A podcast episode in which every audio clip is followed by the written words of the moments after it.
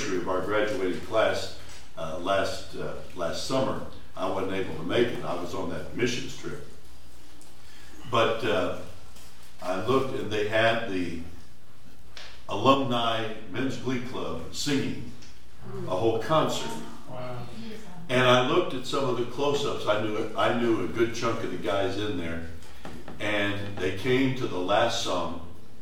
And the choir, the director gets up and he says, "Traditionally, we would exit and sing this on our way out, but some of us have mobility issues."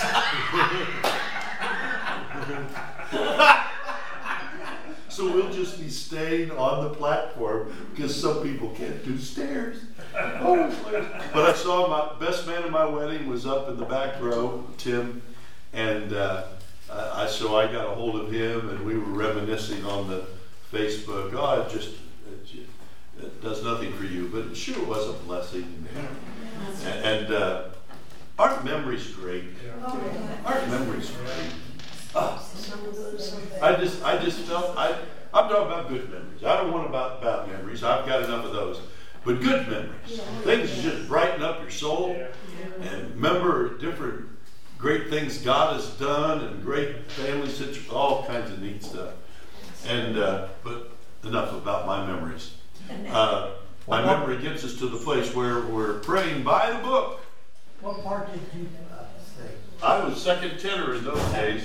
I had a higher voice in those days. I told him, I said, if we reenacted this this uh, thing and I was back there singing, I'd be doing the bass solo in this performance. On my journey, oh. Sorry, the people in front of me were doing the speed limit. Well, uh, you know, you can't count for that, you know. Praise God. Well, let's get on to Titus. All right. We're going to look at a fellow by the name of Titus. Titus doesn't get a lot of press, but we're going to learn a little bit about him today, if you don't know, and get started with a word of prayer. Heavenly Father, we are thankful for an opportunity to gather together once again to study your word. We thank you for those that are gathered here, those that may be still on the way. We also pray for uh, those that are watching on live stream, and I thank you, Father, for the opportunity to do that. We thank you for those that are watching from uh, all over the from New Philadelphia and and different other places, Chicago, other places that we know of. And we ask, Father God, that you would meet them in a special way as we study your word together. We pray for your presence in this place. Anoint your word to our understanding. We ask it in Jesus' name. Amen. Amen. Praise God. And I want to throw a shout out. I talked to a dear friend last yesterday afternoon, uh, Donna Wright. She was uh, my best buddy's wife. Uh, he passed away a couple years ago, and she called and trying to figure out how to get hooked up to these services. And so, Donna, welcome to the Bible study, and we will talk to you later about it. Okay. Turn, if you would, to Titus, the letter to Titus, one of the pastoral letters. Uh, he's giving pastoral advice through the Holy Spirit to a young man by the name of Titus. Titus chapter 1, and beginning with verse number 1. Paul, a bondservant of God and of the apostles of Jesus Christ, according to the faith of God's elect and the acknowledgement of the truth which accords with godliness, in hope of eternal life, which God, who cannot lie, promised before time began, but has in due time manifested his word through preaching, which was committed to me according to the commandment of God our Savior, to Titus, a true son in our common faith. Grace, mercy, and peace from God the Father and the Lord Jesus Christ our Savior. For this reason I left you in Crete, that you should set in order the things which are lacking, and appoint elders in every city, as I commanded you. Now, what do we know about this fella named Titus? Before I turn the page, some of you like to wait until I turn the next slide so you can answer what I already wrote down. But, but you th- think you're really good about that. Before I turn the page, what do you know about Titus? He's a convert of Paul. Yes, he was. Yeah. I needed to back that up, didn't I? He was a convert of Paul. He calls him a true son in our common faith. It's. I was thinking the other day, uh, some of the people that that are in the the ministry today or serving the Lord, and an opportunity to see them kind of grow up and, and begin ministry.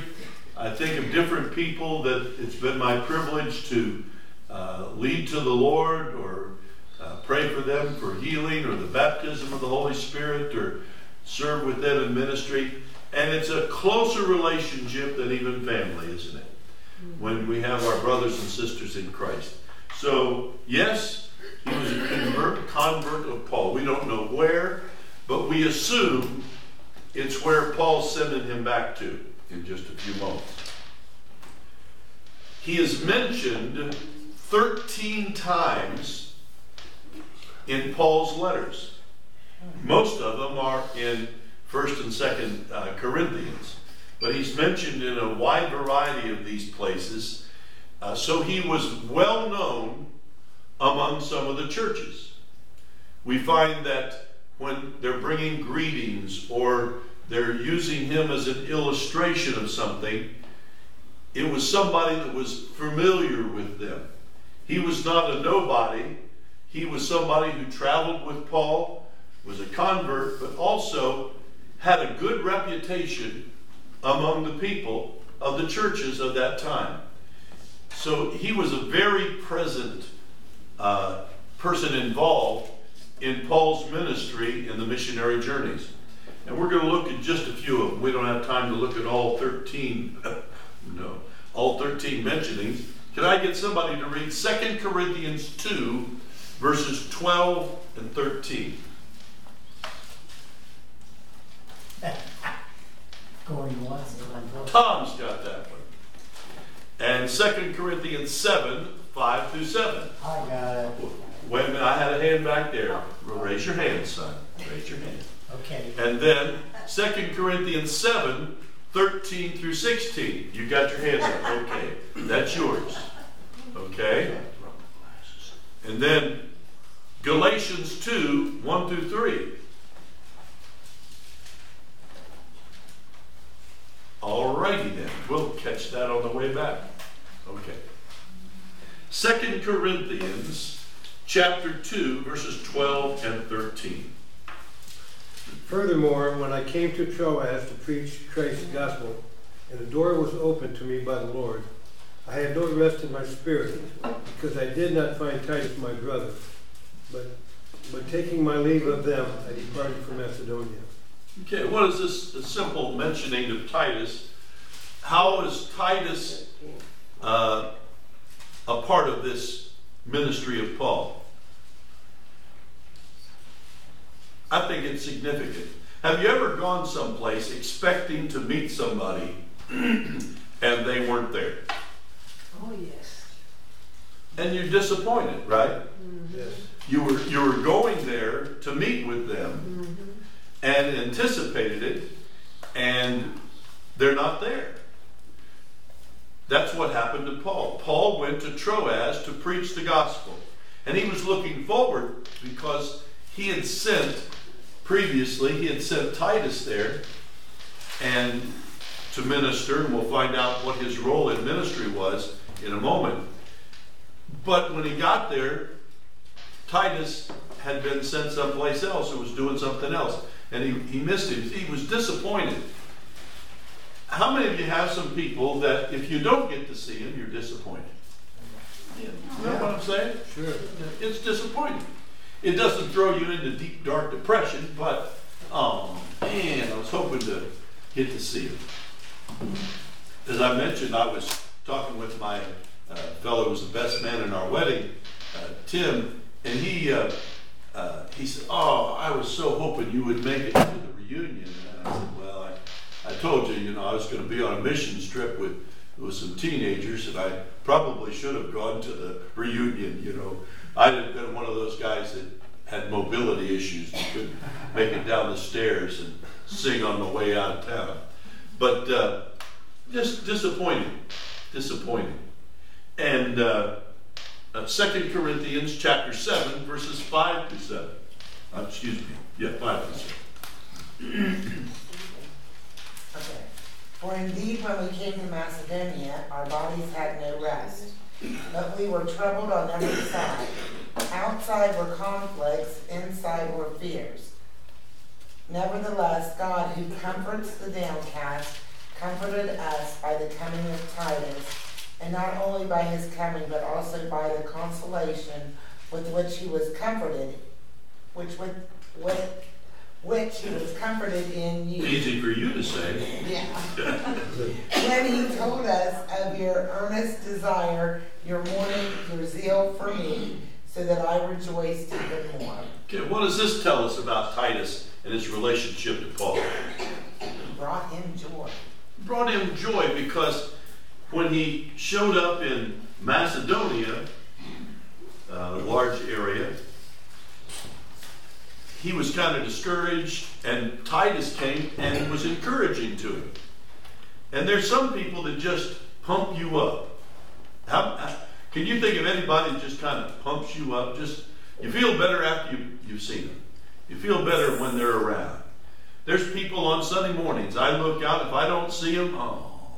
But if I see them, oh. You know. And uh, looking for smiling faces. That was what, one of the reasons was so difficult during the uh, couple months that we didn't have our regular services and we were just doing live stream.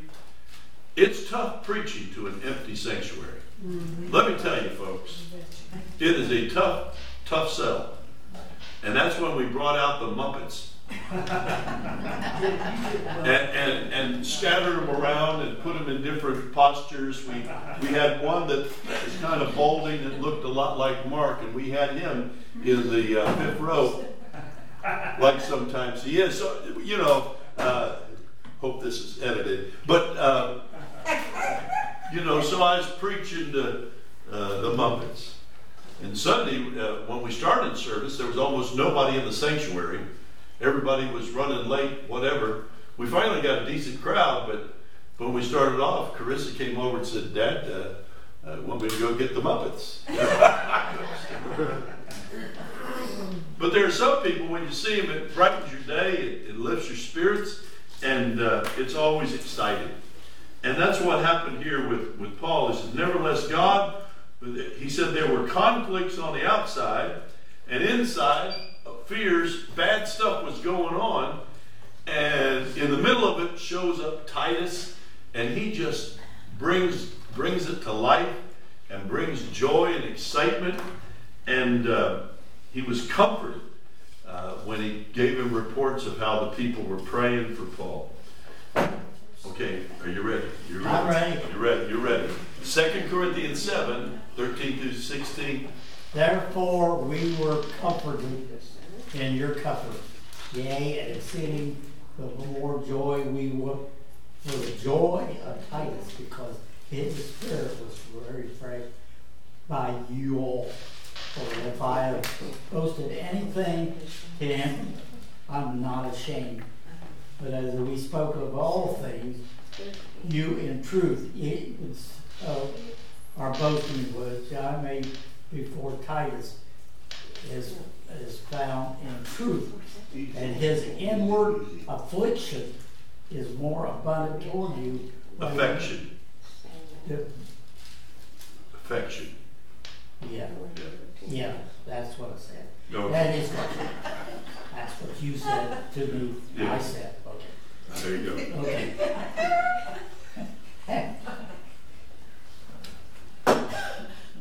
And his inward, as I was saying, affliction is more abundant toward you with, remember the obedience of you all, how with fear and trembling you received, received him. I rejoice that, therefore, that I have confidence in you in all things. Okay. When Timothy shows up, he's an encourager. We've talked a lot about different people like Barnabas. His nickname was the encourager. And there's just some people that brighten your day. And uh, when I look at the, at the phone and it, it tells me who's calling me, how many of you get some calls that you just rather not answer, like Yeah. potential spam? They're going to offer me something for my house or want me to get a new program or whatever. And I just, uh, but I see names of other, whoa, all right, you know, hey brother, hey sister, how, how's it going? And so there's, Titus was one of those guys that he loved the Lord, and whenever he came into the room, he lit it up. And he would tell people about what God was doing. His affections are greater for you as he remembers the obedience of you all. He was bragging on the church at Corinth. Now you remember, Corinth, the Corinthian church, had some problems. Yes. But he had been sent there to help them. And in between the first letter to the Corinthian church and the second letter of Paul to the Corinthian church, Titus had gone there and was, was telling Paul how that they were making a turnaround. Praise God. Good news. Yes. Good report. Uh, Galatians, since nobody took it, I'll take it. Galatians 2, 1 through 4. 1 through 3. Then after 14 years I went up again to Jerusalem with Barnabas, and also took Titus with me. And I went up by revelation and communicated to them that the gospel which I preach among the Gentiles, but privately to those who were of reputation, lest by any means I might run or had run in vain. Yet not even Titus, who was with me, being a Greek, was compelled to be circumcised. So we find out that Titus was from a Greek Gentile background. He wasn't Jewish. He wasn't a Jewish convert. Uh, he was he was a Greek, and so uh, so when he went up to Jerusalem, he's kind of like a, a fish out of water because the Jews are uh, storming Paul and saying, you know, these Gentiles, we don't want them in the in the church, you know. And he said, wait, whoa, whoa, whoa, what, you know. And then the Judaizers were saying, well, you got to follow all the religious rules of the Jews to become a follower of Christ. And he no, no, no, no. Titus didn't do it. Titus didn't go along with it. And then, uh, I think I have one more here. Yeah. Well, I didn't, I didn't put it in there. Let me put, let me give you another one. Second Timothy 4, 9 and 10. 2 Timothy 4, 9 and 10. Be diligent to come to me quickly, for Demas has forsaken me, having loved this present world, and has deserted, departed for Thessalonica. Crescens to Galatia, Titus for Dalmatia. And it wasn't saying that Titus had deserted him, but Titus was on a mission. And as we read, as we studied previously in, in some of the letters, Paul would send Timothy or Titus or whatever to do certain jobs, and it left him kind of in the hole, right? Because if he was in prison, as he was most of the time, no one was ministering to him when his main guys were on a mission. So he had, even though he was in prison in Rome, he sent Titus and Crescens to different places because he was more concerned about the church than himself. That's a good thing. Mm-hmm. That's a good thing. So Titus was of Greek heritage, and he, as we find out here in other places, he is one of Paul's troubleshooters. Remind me again what a troubleshooter is. Person who goes if the- if they're having trouble, they send somebody. Yeah.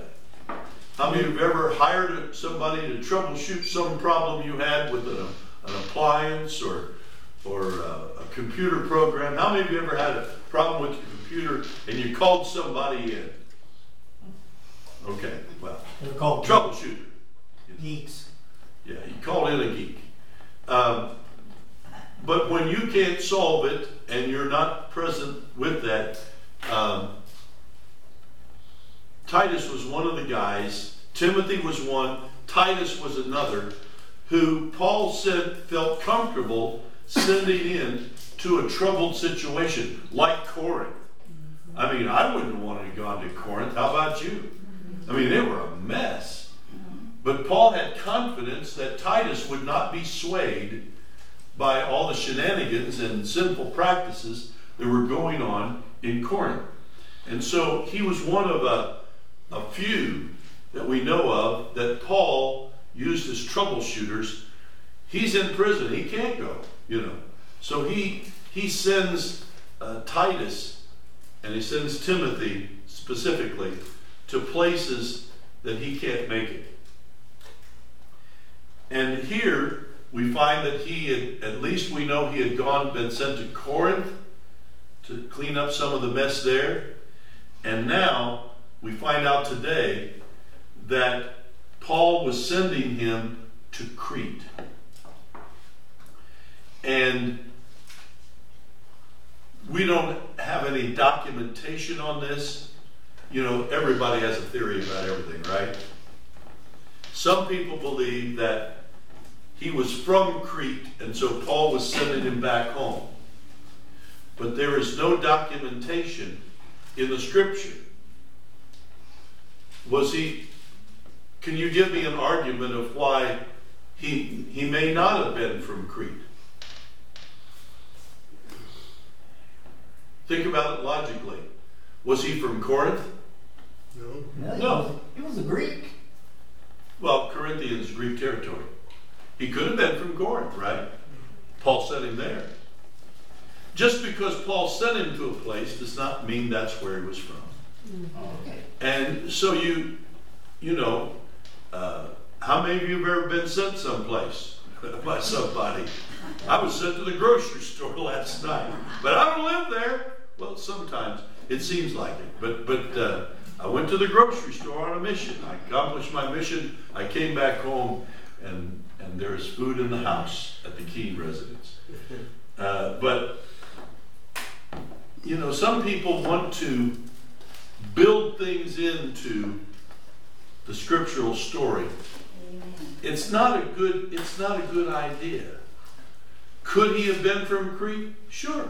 He could have been from New York, for all I know. I don't know. You don't. Well, I know he probably wasn't from New York.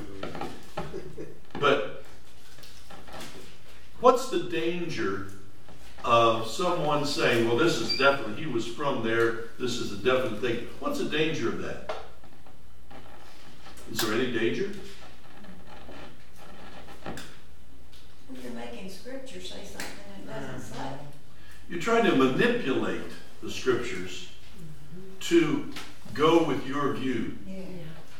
Uh, if you have an opportunity tonight to tune into the evening class, I have a primary example of this. We are up in John's Gospel, we are up to chapter 2. I'm moving, moving right along. We're at the wedding of Cana.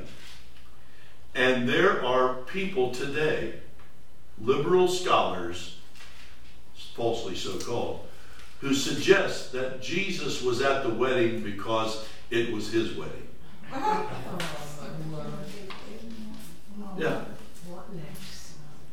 And they they take the fact that he was at the wedding, you know, and he was involved in it and these kind of things, and they ignore what the scripture actually says. That the, the, the, best illustration is this. Now, he was probably in Capernaum before this, right? That's where Jesus was stationed. And it's three and a half miles from Capernaum to Cana of Galilee. And they had the wedding, which usually lasts a week back in those days. Hmm. And then the very next verse, after he turned the water into the fruit of the vine, the very next thing, and then he and all his disciples and his mother Mary went to, back to Capernaum. Now, what might you say to the person that says, well, that was Jesus' wedding, or Cana? What might you say? He left his wife. Yeah. Took everybody else on the honeymoon, forgot his wife. You know, that would that would just not go over. You know, I mean, he'd have some problems in his marriage. But people have are teaching this. It was on a special on TV on the History Channel. Because there's a whole bunch of people that say, well, Jesus was married. And then there's a whole group of people saying that Jesus was homosexual. Taking things out of context. Folks, it's very important to only say what the Word says. You can get yourself all messed up. And then it causes other people not, to believe the Bible when you take things out of context. Like I, you know, I'm trying to keep myself under control. I have resisted my impulses. Praise God. It's probably because you're praying for me. But I have wanted so much to get the phone number of that idiot on T, on the commercial, the pro-abortion pastor from downtown Columbus, and I want to give him a piece of my mind. But Linda said you don't have any to spare, so I, so I, I probably better not. It wouldn't be a good thing. But to take a few words out of a whole passage of scripture Yeah. that's talking about a completely different thing and bend it to your false, warped view of God and His Word. And I I found out that this is a large congregation, uh-huh. multiple hundreds, that sit under this guy's teaching, preaching every single week. Close. Downtown Columbus. Oh, Downtown Columbus. My, my, my. Congregational Church of Christ. They're all going to fall in ditch. I tell you, you know, it's a dangerous thing to mess with God's Word. To take things out of context or to read things in. We don't know for sure. What we do know is that Titus was somebody that was very, very akin to Paul, and Paul trusted him to go into difficult situations and not to mess it up further.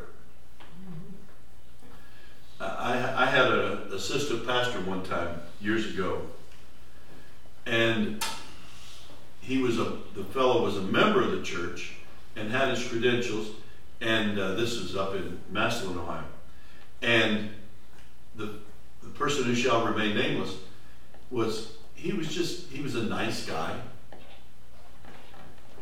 but we were in a place where I needed to hire an assistant pastor. The board was on me, Pastor, you need to hire an assistant, you need, you need some help. And so, so they, they suggested him, and I said, well, I'll pray about it. And I prayed about it, the Lord said, no, don't do it. Don't, don't do it. No, not the right person. Nice guy, not, not. And then I had family that was interested in him. And I had, I had other people on the board that were, this is the guy. And I acquiesced. Uh-oh. I said, okay, what harm can it do?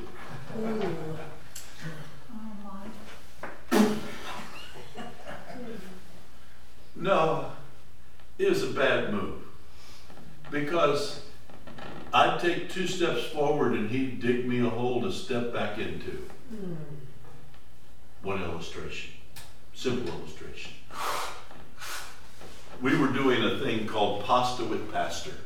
Every Wednesday, every single Wednesday, I would cook pasta and have garlic bread and invite some of the newer families and a couple of our regular families, long term families, to supper before Wednesday night service. And they'd fellowship and get to know one another. And uh, it was just a pasta with pastor. And I had a special sauce that I purchased from up in Navarre, Ohio. And I bought it by the case. It was excellent. Didn't have to mess with it. And I had somebody, some one of the new families said, I made I made this uh, pasta sauce. Uh, would you want to use it? And I said, Well, I thank you. I, I have this other. He said, Well, give it a try. And so uh, I tried it, and it was so spicy that uh, it was excellent, but it was so spicy. I could not use it. And uh, I made the mistake of telling this assistant. And he went, the, the, the guy went up and he says, uh, Did you enjoy that pasta? I says, No, Pastor said it wasn't any good.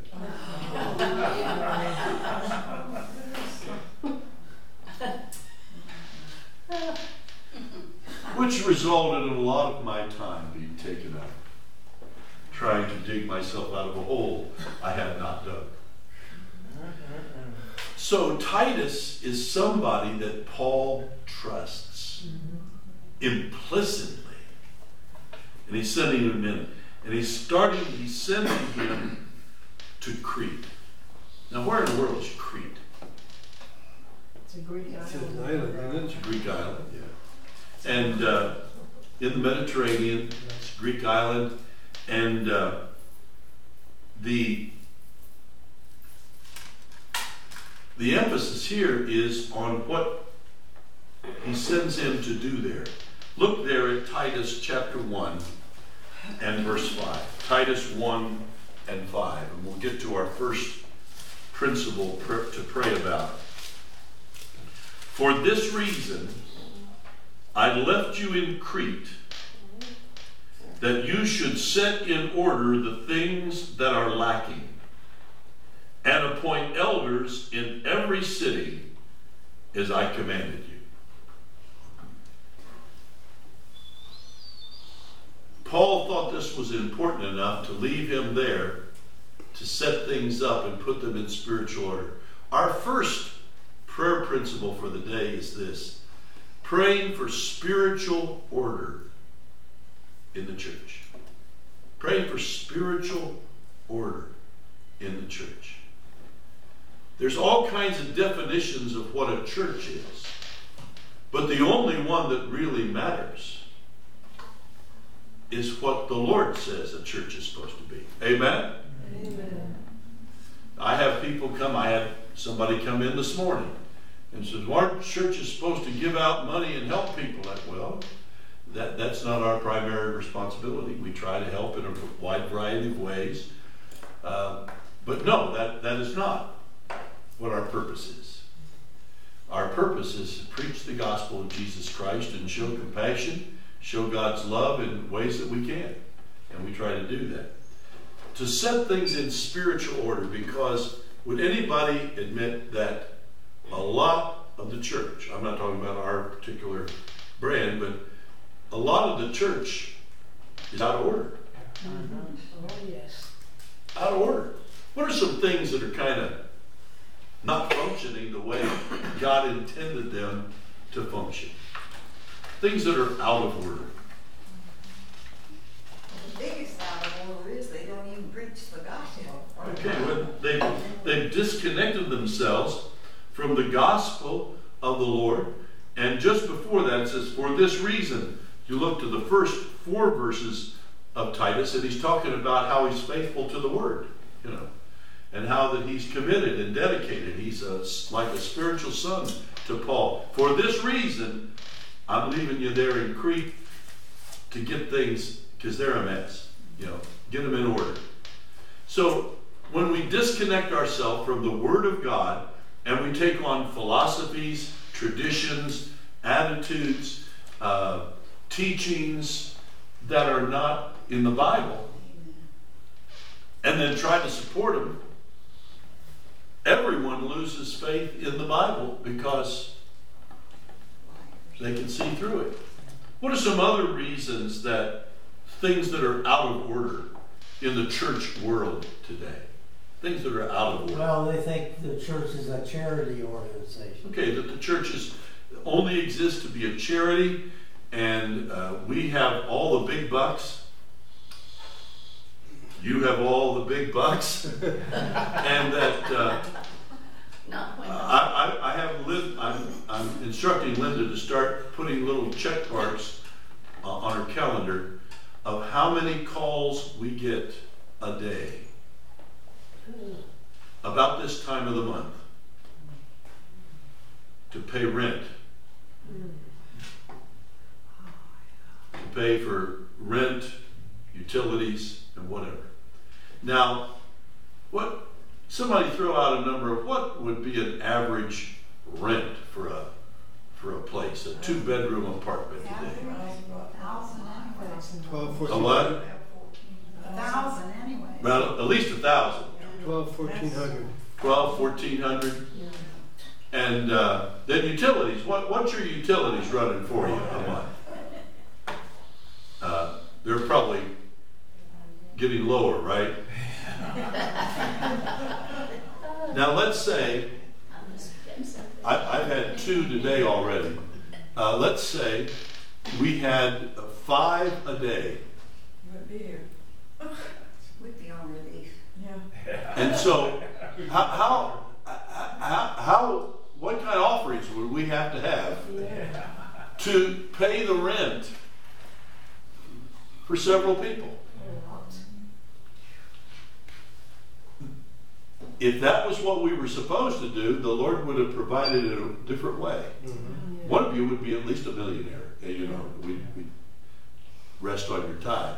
But but that's not what we're here for. We we try to help what we can, and that's the reason years ago we determined as a church and a church board uh, that that we can't do everything, That's right. but we can do something. Mm-hmm. and we can we cannot flood the the west side with money, but we can be servants. And the food distribution, let me put a plug in. We need your help. Friday and Saturday. Friday for boxing up, Saturday for distributing, and uh, it's a it's a it's it's work. Amen. Can I get a witness for that? Yes. It's work. It's sweat equity, if you will. We're, we're working. We, you know, it, it's and it's wanted and needed. We have a when we open up, we have a line that stretches out to the highway from all the way back of the property. We can't do everything, but we can do something. And then also, we're opening up our doors to the Streets Chapel ministry. And at the end of the month, they'll be starting every Saturday evening, they'll be having a meal and a ministry to homeless people right over in the fire, fireside room. You can help with that. You can see Bill, and uh, he'd be willing to have you help, whether it's cooking or just being there as support or share a testimony or provide food or whatever. And uh, so every every week, every single week, those who are homeless are going to have a warm meal, but also the gospel will be shared. Right. And Bill has had an excellent track record of getting some of the people that were homeless into jobs and homes. Amen. You, you see Jay, Jay Doling. Uh-huh. Now Jay comes with him, tall guy, mustache, Where's gray, that? gray hair. Now he was homeless. He was unsaved, Mm. and now he's saved and has an apartment. Amen, amen. Thank you, Lord. That's it. I want to. I want to. I want to put my my backing behind something like that. So we, we can't do everything, but we can do something. Does he help now? Huh? Does he help now too? Yeah, he helps in the ministry. He's part of the of the Streets Chapel ministry. Very awesome. So, like on Saturdays when he's helping us uh, distribute food, he says, "I got to leave now because I got to get ready for the the evening session." So cool, way cool. So we can't do everything, but we can do something. What are some other things that are kind of out of order, spiritual out of order in the church world? Yeah. I think too many uh, roundtables and too many um, home groups, Mhm. not enough preaching. Yeah. It's like o- passed off to somebody else to do it. Yeah, there, there are valuable things for home groups, but I've had bad experiences. I've had bad experiences where people will use that as an entry for false teaching. Yeah. I have too. And uh, uh, I've had home groups in, in many of the churches we've been in, and but we had to monitor them because some people would seek to bring in false teaching into those things in a and then I've seen other others that have gone way off the rails. Uh, one church that shall re- remain nameless, uh, they, they play euchre at theirs. No, I like I like playing cards. Don't stone me. I like I like you know. I especially like it when I win. But but uh, that's not the purpose of a home group. Right, get into gossip and get into. Yeah, And and just talk around the table. Uh, no. Digest the Word of God. In one of the churches, we had uh, our our care groups, and we had an acrostic for what that meant. And what they would do is their discussion at their meetings of their home groups, they would take the sermons and discuss the different aspects of the of the Sunday sermon or the Wednesday teaching, and use that as an extension of their class, so they could get face to face on on a smaller group and discuss. If we were talking about uh, John three sixteen on Sunday, then they would go through and look at some of the things. What did you get out of it? What you know? And so using it as a as an adjunct teaching time, but you know, it can get off to a place where it's it's an avoidance of the preaching of the gospel rather than a place where it's preached. Yeah, Nowadays, churches want to be socially acceptable. They want to include everything, everybody. yeah, Whatever you you want, it's okay, you just come on in. yeah. Uh, that's out of order. That that that's out of order. Yes, is everyone welcome here? Yes, they are. Yes, yes. Is there sin acceptable here? No. No. And you say, well, you're being judgmental, according to the downtown pastor. No, I'm being a fruit inspector. We're not taught, told to be tolerant of sin. Absolutely. And if someone feels totally comfortable in my service Right. and are living in sin, we have a problem. My preaching is not bringing conviction from the Word of God to sin. That's on me. That's on me. If a sinner can come in and feel, I got no problem, I'm okay. I'm going to make it to heaven living the way I am. Some there's a disconnect in my preaching and the convicting. The, I'm not in charge of convicting anybody. I'm in charge of preaching the word, and the Holy Spirit convinces of sin. So I'm off the hook. But if I'm not preaching the word, just I- encouraged. I'm, I'm just encouraging them in their state. They're there. You'll be just fine. You'll, you, you'll be just fine. You, you, you're okay. I'm okay. You're okay. Um, what are some other things that are out of order in kind of the church system today? Yeah. Um, where the worship is like a performance. You know, and it, I I have a friend, she lives in Arizona, and she's tried to find her church closed, and she's trying, she said she can't even see. She, she can't even see to take notes, to read her Bible. It's dark. Fog machines. It, yeah, the fog machines and the light show. Uh, some people are into that. I am not. Um, it doesn't mean it's sinful, but it does mean that It it's not my cup of tea, and I like tea. But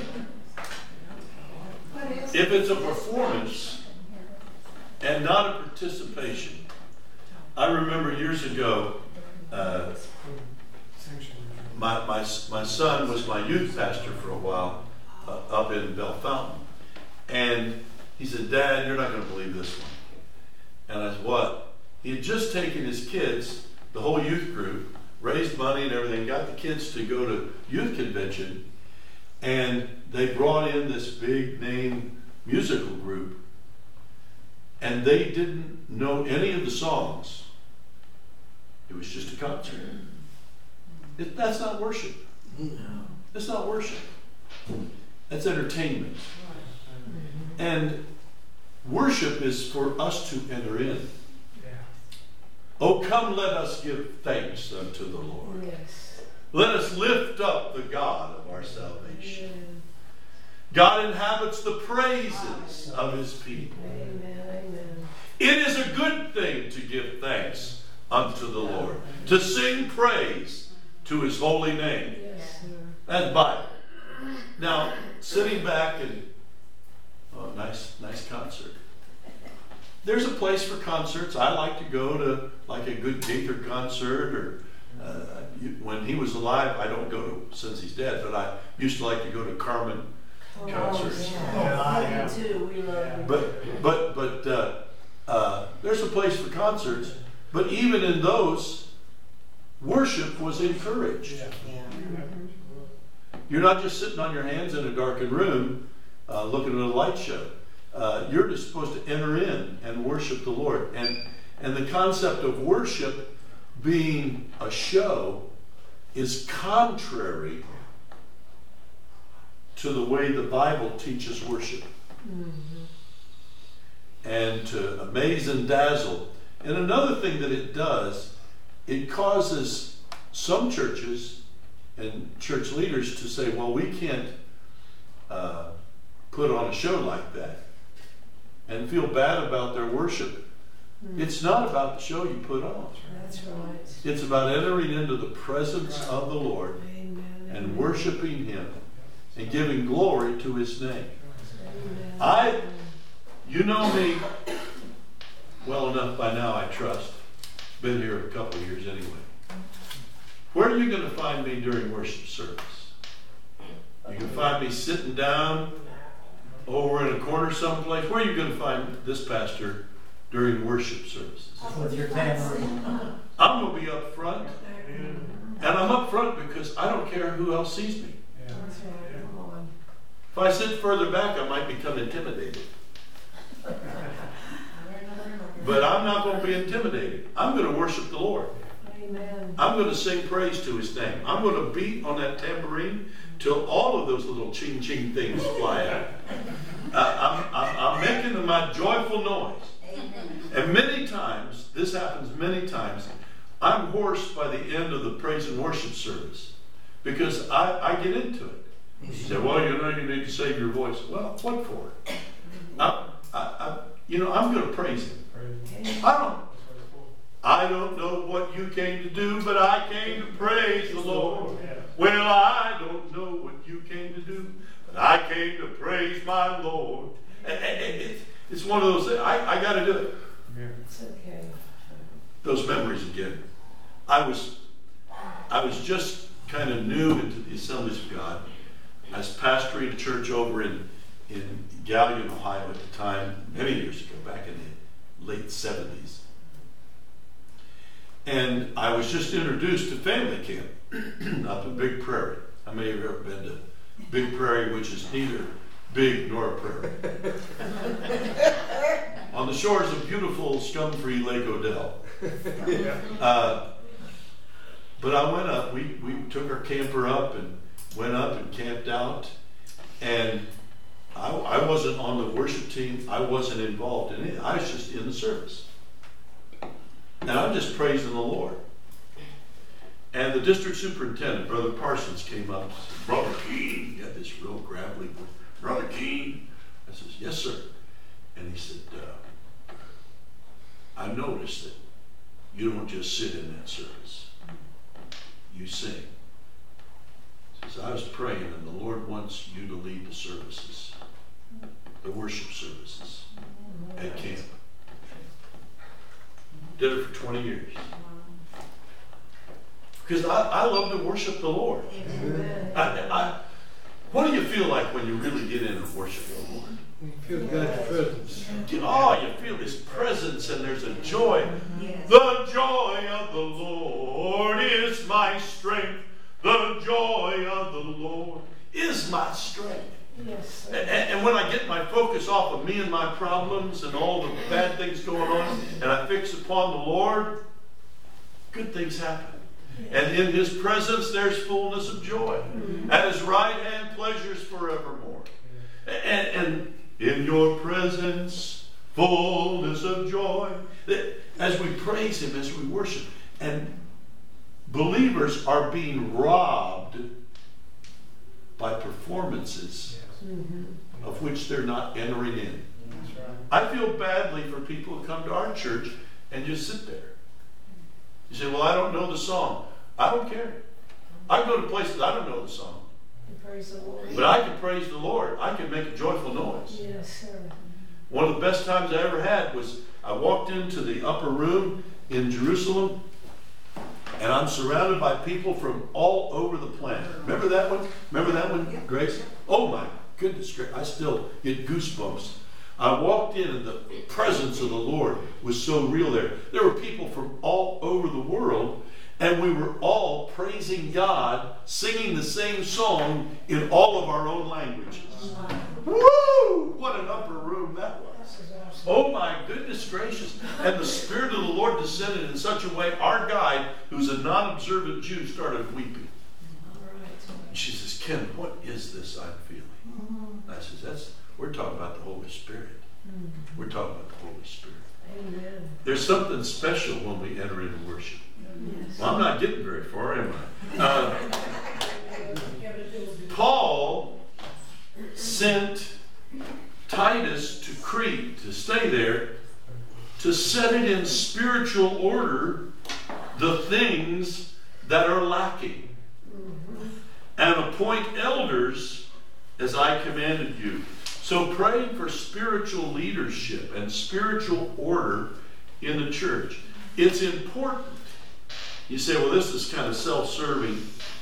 Not really. I'm just doing what the Bible says. It's important to pray for your pastors Yes, and for your deacons, for the leaders, for Sunday school teachers. If you're not praying for them, they're being uncovered to walk into areas of ministry. It, it's it's one of those things where let me ask you a couple questions. When's the last time you remember praying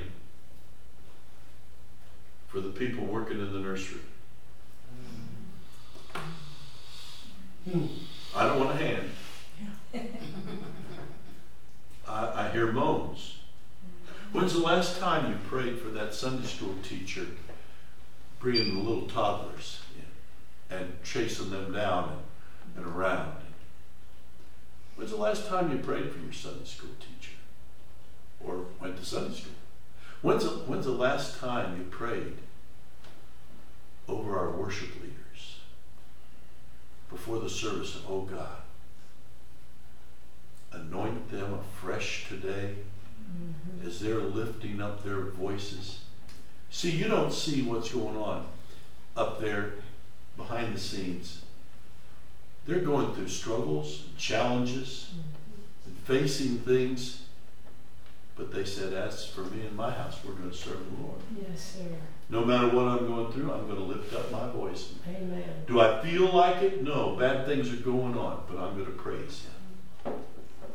As long as I have breath, I'm going to praise Him. And, and, and, and when's the last time? When you walked in and you sat down and said, Lord God, I'm asking you to anoint Pastor Carissa as she leads in the worship. But don't wait till you get there. You see, she's working on that all week long, putting the songs together. So well, I don't like the songs. Well, why don't you pray for her? When's the last time you prayed for her? During the week. And, and, and, and for the people playing the keyboards, you know how hard it is? How many of you can play an instrument and then lead songs at the same time? Anybody here? It's tougher than it looks. I demonstrated that Sunday at the nursing home. Marcia was ill, so I took my guitar out of the cobwebs of my office and remembered the four chords that I know and tried to play and sing. And uh, it was one of those things I, I I didn't realize that my strap for my guitar was from an old guitar and it didn't fit me. It's for a smaller person. So the thing was up like here. So, I- so I had to, I had to take that off and just put a, a chair there and put my foot up on the chair so I could hold my guitar. Mm. No, I've, I've done that for years. I've done that. But you know, I haven't been this old. and and Bobby Joe's goes, oh, oh, as, as I'm listing to the left and falling off of my chair. we made a joyful noise. That's all I can say. It's hard stuff. Whether it's playing drums or a guitar or a bass guitar or the keyboard, leading the worship, putting the slides on the screen, punching all those buttons when you have your computer say, oh, ain't gonna do it. And, and uh,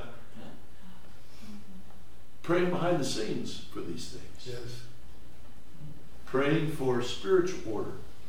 Praying for those in spiritual authority is an important, important ministry. And if we're not doing it, well, I pray for you, Pastor. Well, good. How about praying also for the people that are in the gathering or watching on live stream that the Word of God would speak to them? Mm-hmm. Because you, you need to get better odds. The odds of me hitting the nail on the head are few and far between. But the Holy Spirit knows how to put the hammer on the nail. Amen? Yes, amen. So you need to be praying for that area. So praying for spiritual leadership and spiritual order in the church is not something that we should just let go. And it's something, well, let me just do a brief survey. I'm not asking for intimate confessions here. How many will you admit you've not been praying for the spiritual leadership of the various ministries of the church as you should? Anybody? You know, that, that, that person that's going in and working in the nursery, they're sacrificing their time to be with the kids, and sometimes the kids are not thrilled to be there. We had one that, that thought that the nursery ministry was diaper changing ministry and would, would load up two or three of them by the time he was done, you know. So, what a wonderful ministry. we need to pray for him. Amen. Praying for spiritual order. He goes on to tell Titus what that spiritual order should be. I've used the illustration many times, but it's a good illustration. I'm going to use it again. And if you were asleep last time, this will be a wake up call. Uh, if you have a car, and I, I had car work done, and I know uh, how many of you have had front end alignment issues with your car? Anybody? Wobbling down the highway, wobbling down, you know, you're going down the road, and uh, what's it doing to your tires? It's messing them up something fierce. And if you take your hands off the wheel, you shouldn't, but if you do, you, you goes over this way. You're, you're getting there, but you're messing up things in your car because your car's out of alignment. But when it's in alignment, you get there quicker, safer, more economically, and also it's not hard on your car. All right. Now, we can do church out of alignment with God's Word. We may, well, we have church. but it's better to be in alignment with God's Word. Amen. One of my pet peeves that we find in the church world today is, is that uh, people want to delegate the, uh, the operation of the gifts of the Holy Spirit or prayer for the sick or whatever to a back room rather than the altar. There are churches that do not have an altar call. I'm talking about allegedly Assembly of God churches that do not have an altar call. Don't believe it. I have I have evangelist friends who say, Ken, you won't believe this. He says, I went in and I I asked him what you wanted, wanted to do for an altar call. He says, an altar what? Oh, my word. No. It's awful. Uh, we need to get back in alignment with God's word to give people an opportunity to respond to the gospel. Yes. And, and it's not about exposing exposing people to the gospel. It's about giving them an opportunity to choose. So he goes on to say, I'm running out of time here, but uh, we need to be in alignment with God's word so that our our spiritual order in the church is correct and our spiritual leadership is on target. I ask for you to pray for me. I ask for you to pray that if I'm wrong about something, that the Holy Spirit would smack me around and straighten me out. I, I, I don't want you to just accept what I say. Uh, I'm not that smart. I, I need for you to pray for me so I don't say something stupid. How many of you have ever just said something really stupid and the moment you said it? What, what time is it? Yeah. Uh, I need your help. I'm talking a lot, and so I need to, I need to have a lot of prayer, so I don't put my size 14 in my in my mouth. It says that the leader, he says, I want you to appoint leadership. And he says, I want you to pray for bishops, for pastors, for elders. And talking about spiritual leaders, the episkopos is the, the bishop, and it means somebody, basically a pastor with authority over others, over other pastors. It's what we in our movement call a presbyter. I served as a presbyter for many years, and uh, or assistant presbyter, and and I was in charge of all the churches in the West Ohio area. And I would go in and meet with the boards, and I would pray with them about if there was a pastoral opening, if there was a problem in the church, I would go in and be involved in that. That was a, a bishop kind of, of role of overseeing other pastors and pastors, the local fellowship, elders, uh, leaders within the church. And we need to pray for them. And it says that they are to be, first and foremost, blameless. That they're to be in order with God's word. They're to be blameless. It means impeccable. That they they're not preaching one thing and living another. They're not going to be taken down by the reports of other things, of other people. Impeccable, uh, unassailable, irreproachable. That they are living what they preach. to be reputable. The uh, how many of you ever had a disreputable uh, person uh, do something for you at your at your house or your car or whatever, and you thought they were good, and turned out they weren't.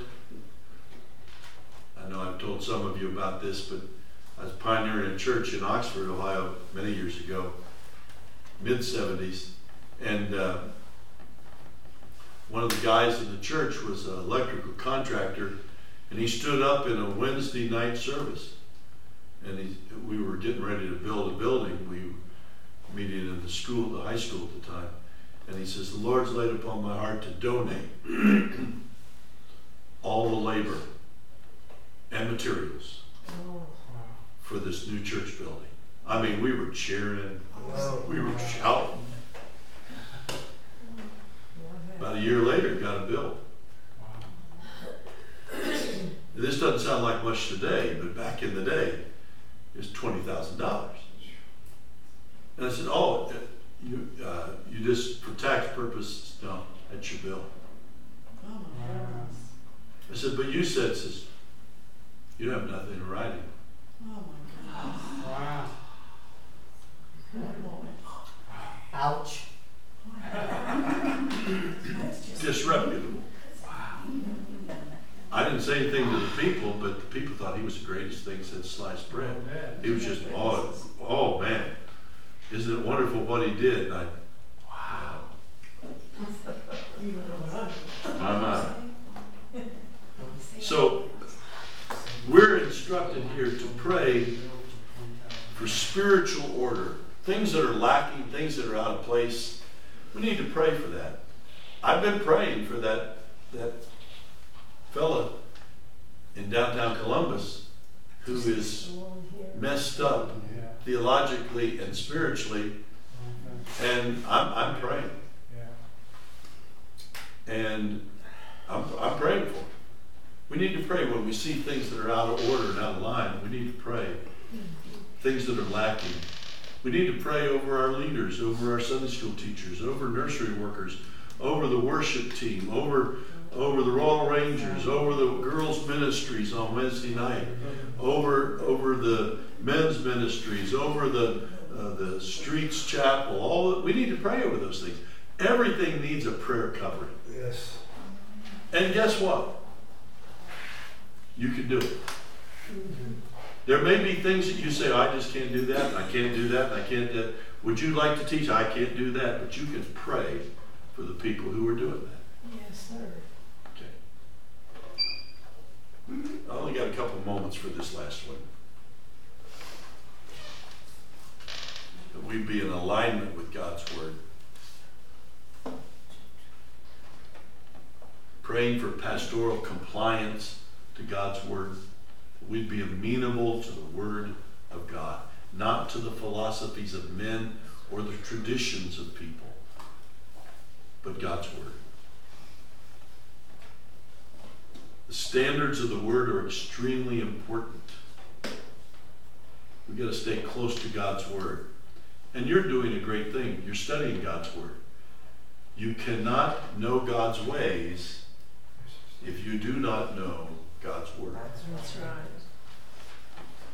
If you do not know God's Word, you cannot know God's ways. That's right. And there is a, a dearth of understanding of God's ways today. The second principle, and you say, well, this is strange.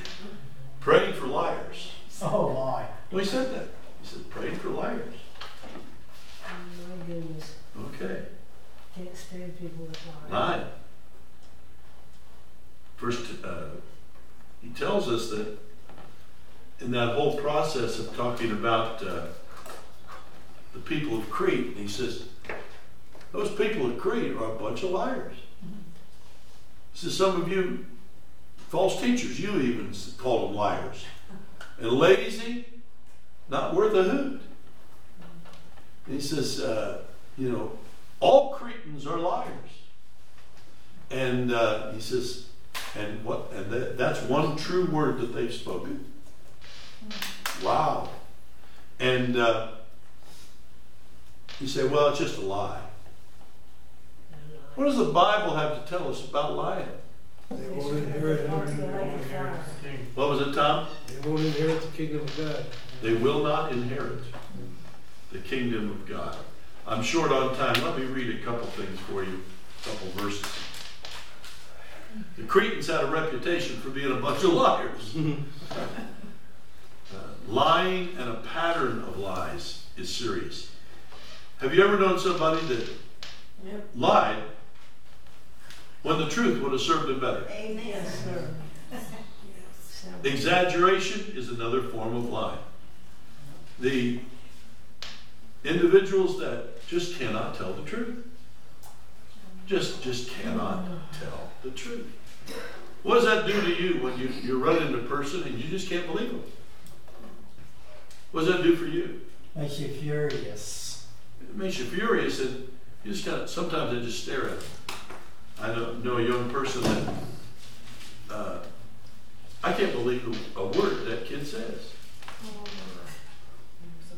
challenge him, challenge this kid on it on different occasions. I said, That's not true, is it?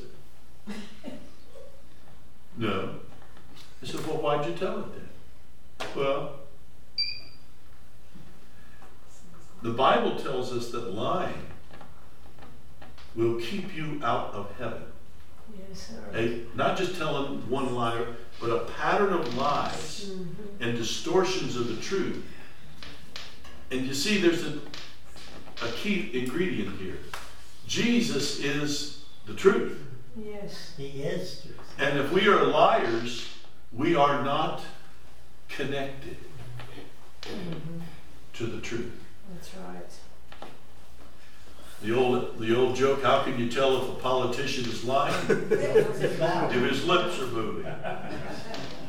First Timothy chapter 1 and verse 8 says this, But we know that the law is good if one uses it lawfully, knowing this, that the law is not made for a righteous person, but for the lawless and insubordinate, for the ungodly and for sinners, for the unholy and profane, for murderers of fathers, murderers of mothers, for manslayers, for fornicators, sodomites, kidnappers, for liars, for perjurers, if there is any other thing that is contrary to sound doctrine, according to the glorious gospel of the blessed God which is committed to my trust. And then Revelation, we know this one well. Revelation 21. He who overcomes shall inherit all things, and I will be his God, and he shall be my son.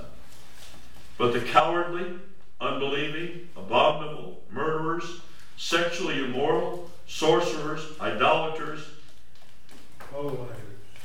a few liars, No. just some, no, all liars, shall have their part in the lake of fire, the lake which burns with fire and brimstone, which is the second death.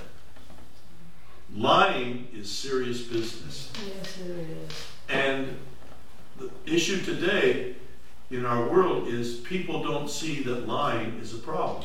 Mm. Because how many of you have been lied to on the media already today? You know, um, last night, yesterday, there was a, an explosion at a hospital in the Gaza Strip. Hundreds, hundreds dead.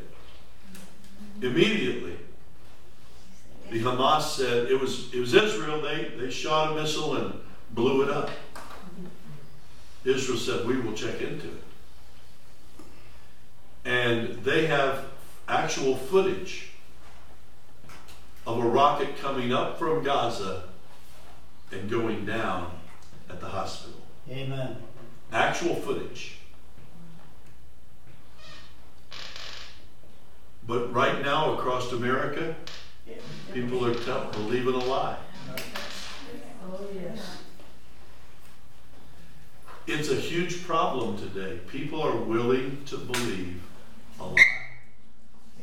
And uh, we need to be ambassadors of truth. It's uncomfortable, but you need to challenge liars. I've been told that a person, a person can go to hell for believing a lie. Is that true? For believing a lie. Well, if they believe let me give you an illustration.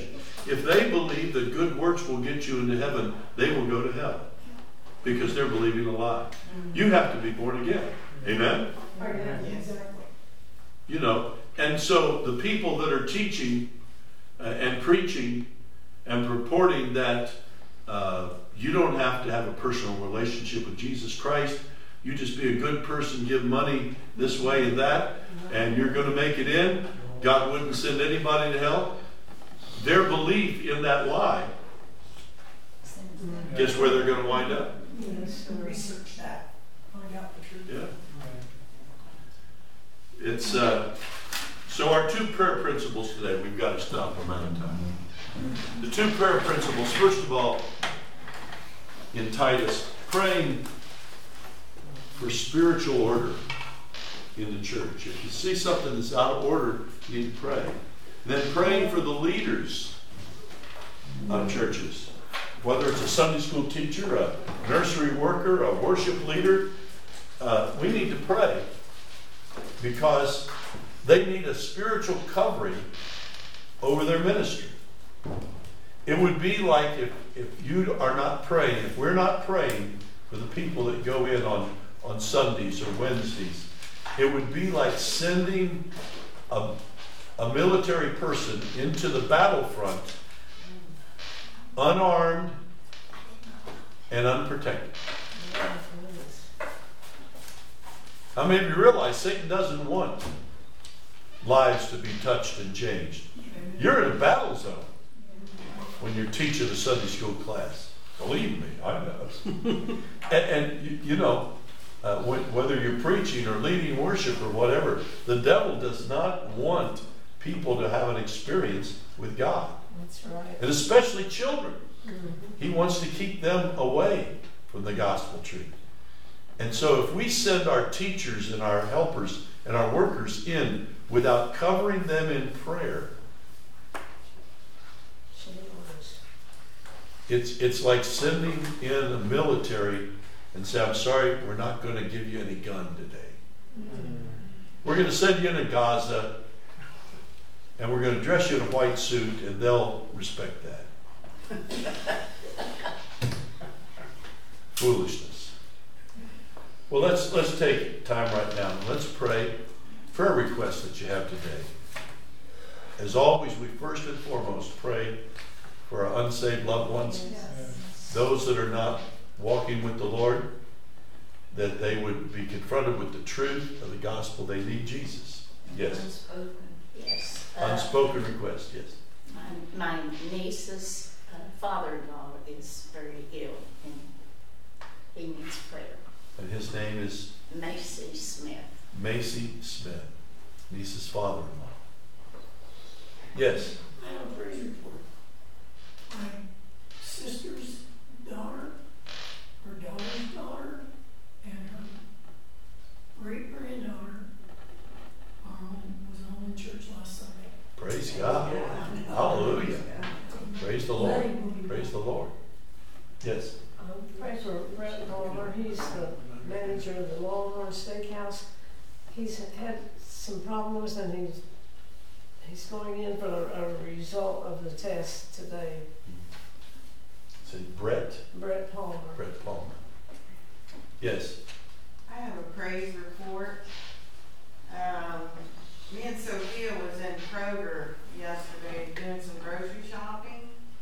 And uh, this lady passes and, you know, Sophia calls me Gigi. She said, Gigi, um, I want to go over there and talk to that lady about Jesus. Whoa. And I went, Here, this is bad. And on my side, I went, "Oh, okay, that's enough. I said like that. And then we went down the road again. She said, Gigi, there's that lady. She said, I want to talk to her about Jesus. Hmm. So I said, okay, go ahead. And I thought, what can someone do to a child? Hmm. And she walks up to her and says, um, do you love Jesus? Hmm. And she said, yes, I love Jesus. She said, well, then you can come to my church. I Wow. was standing there like, you're awesome. And she said, and if you don't have wear, me and Gigi can take you to the thrift store.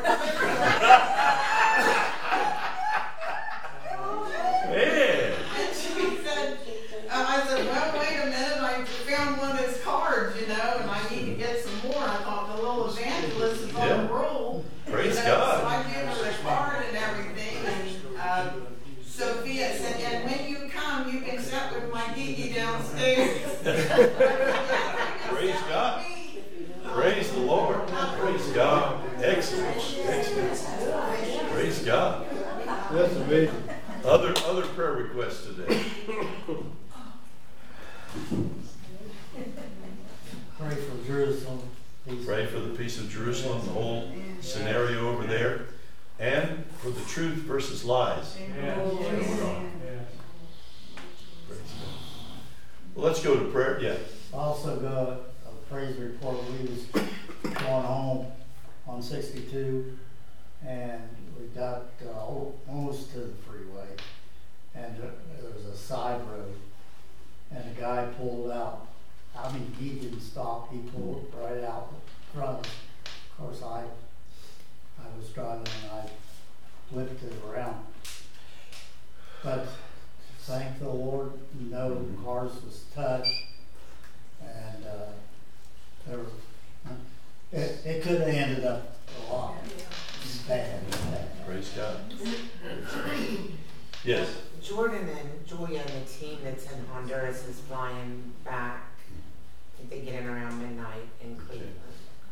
Very good. Okay. Yes. Um, pray for my family and my home, Joseph. So we need a prayer. Okay. Very good. Well, let's go to prayer. And could we have several lead out in a word of prayer? I'll close in a bit. And uh, could we be praying for our Sunday school teachers Yes. and our worship leaders Yes.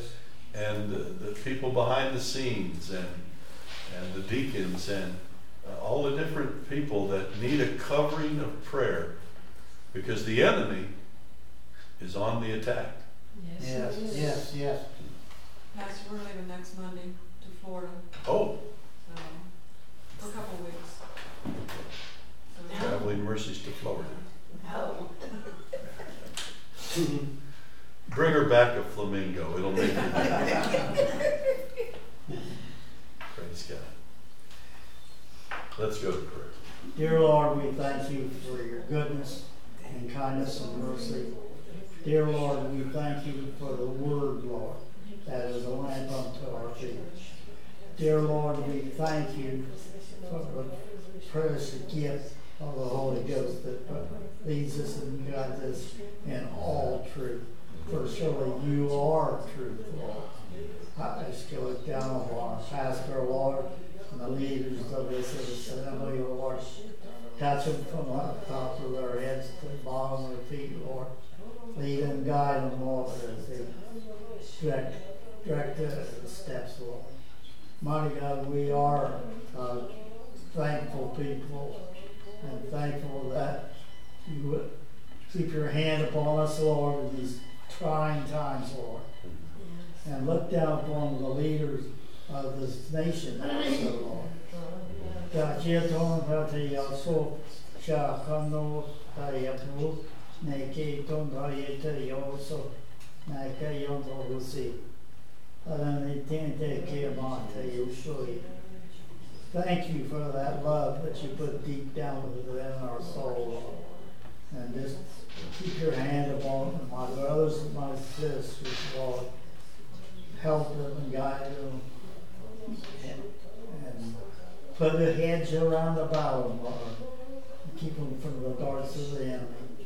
We give you all the praise, Lord.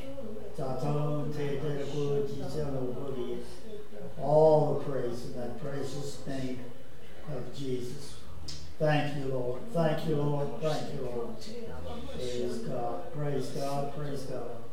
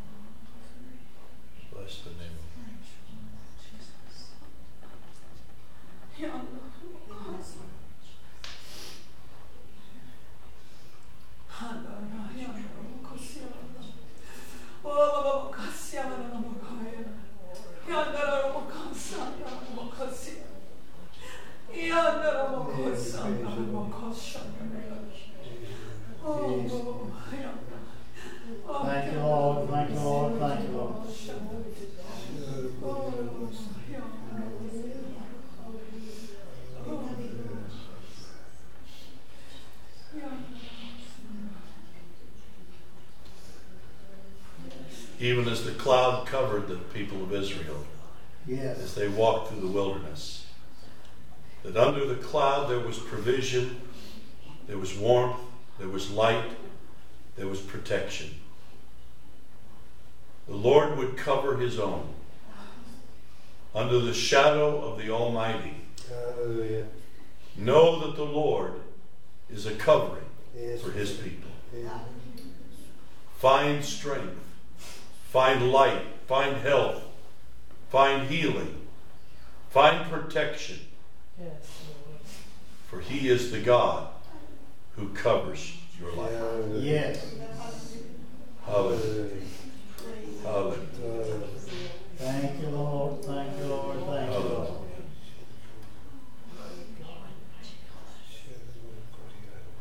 Lord God, we bless your name today and we thank you for Titus and men like him, who Paul could trust to go into difficult situations and take the things that are out of alignment and put them back into alignment with your word. Yes. Father God, help us to put everything against your word and measure it thereby. We ask, Father God, we've lifted up health needs, we've lifted up people facing surgery, people with reports coming in, people with, with dire situations. And we're thankful that you have not changed. You're the same God today. You're the same God who is able to heal. You're the same God who's able to help. We pray for our unsaved loved ones, those that have drifted away from you, that some have just run from you. But you know where they are, Father God. And we call upon you by the Holy Spirit to draw them back to a place of calling upon the name of the Lord. We thank you, Father, that your word truly is that strength and guidance for us, anointed by the Holy Spirit. We pray, Father, for our church. We pray for those who are trying to serve you here, from the humblest to the most visible, and everything in between.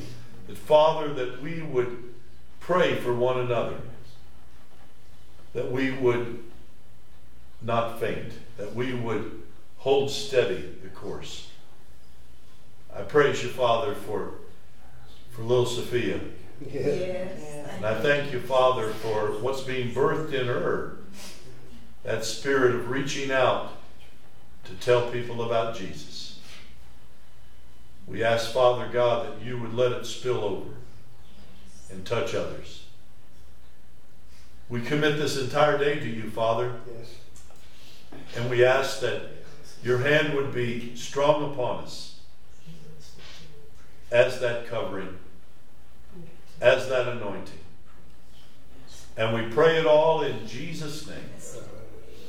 Amen. Amen. Praise God. Praise God. Thanks for coming out today. Thank you for coming out. Thank you for coming out today. I wasn't doing anything else, so I figured I'd show up. Just thought he'd drop by. Thought I'd show up. Hey, Jackie and I are gonna be out of town. Sorry to come back. But next time I'll try Jackie. And pray for us if you can't be. Anybody can help us out on Friday and Saturday. We're going to, uh, West Virginia, with my church in South Charleston, just overnight to someplace to see the leaves. To see the leaves, Oh, okay. I used to go every year down to Old Man's Cave and have a camp out down there in the fall. Lot of fun. Yes. Huh? If you want to, I can. You want, you want to get a lunch with my Cannot today, my daughter's coming in. Week. Oh, for the, for the week? Yeah, she's gonna help out Marissa with the nieces and nephews. Yeah. I don't know if you call, do you call? I haven't called yet. I've been, I've had a lot of things on my plate. What, what does Friday look like? What's your schedule on Friday?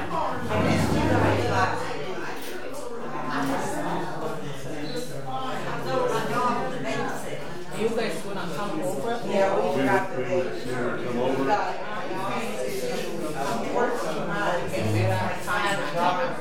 Okay. Um, here's the thought. They'll get back. Friday, I'll have several people here. We're boxing up the food. After that. maybe- Friday? Yeah. After that, I can take a couple of the guys with me and go to your house. How's that?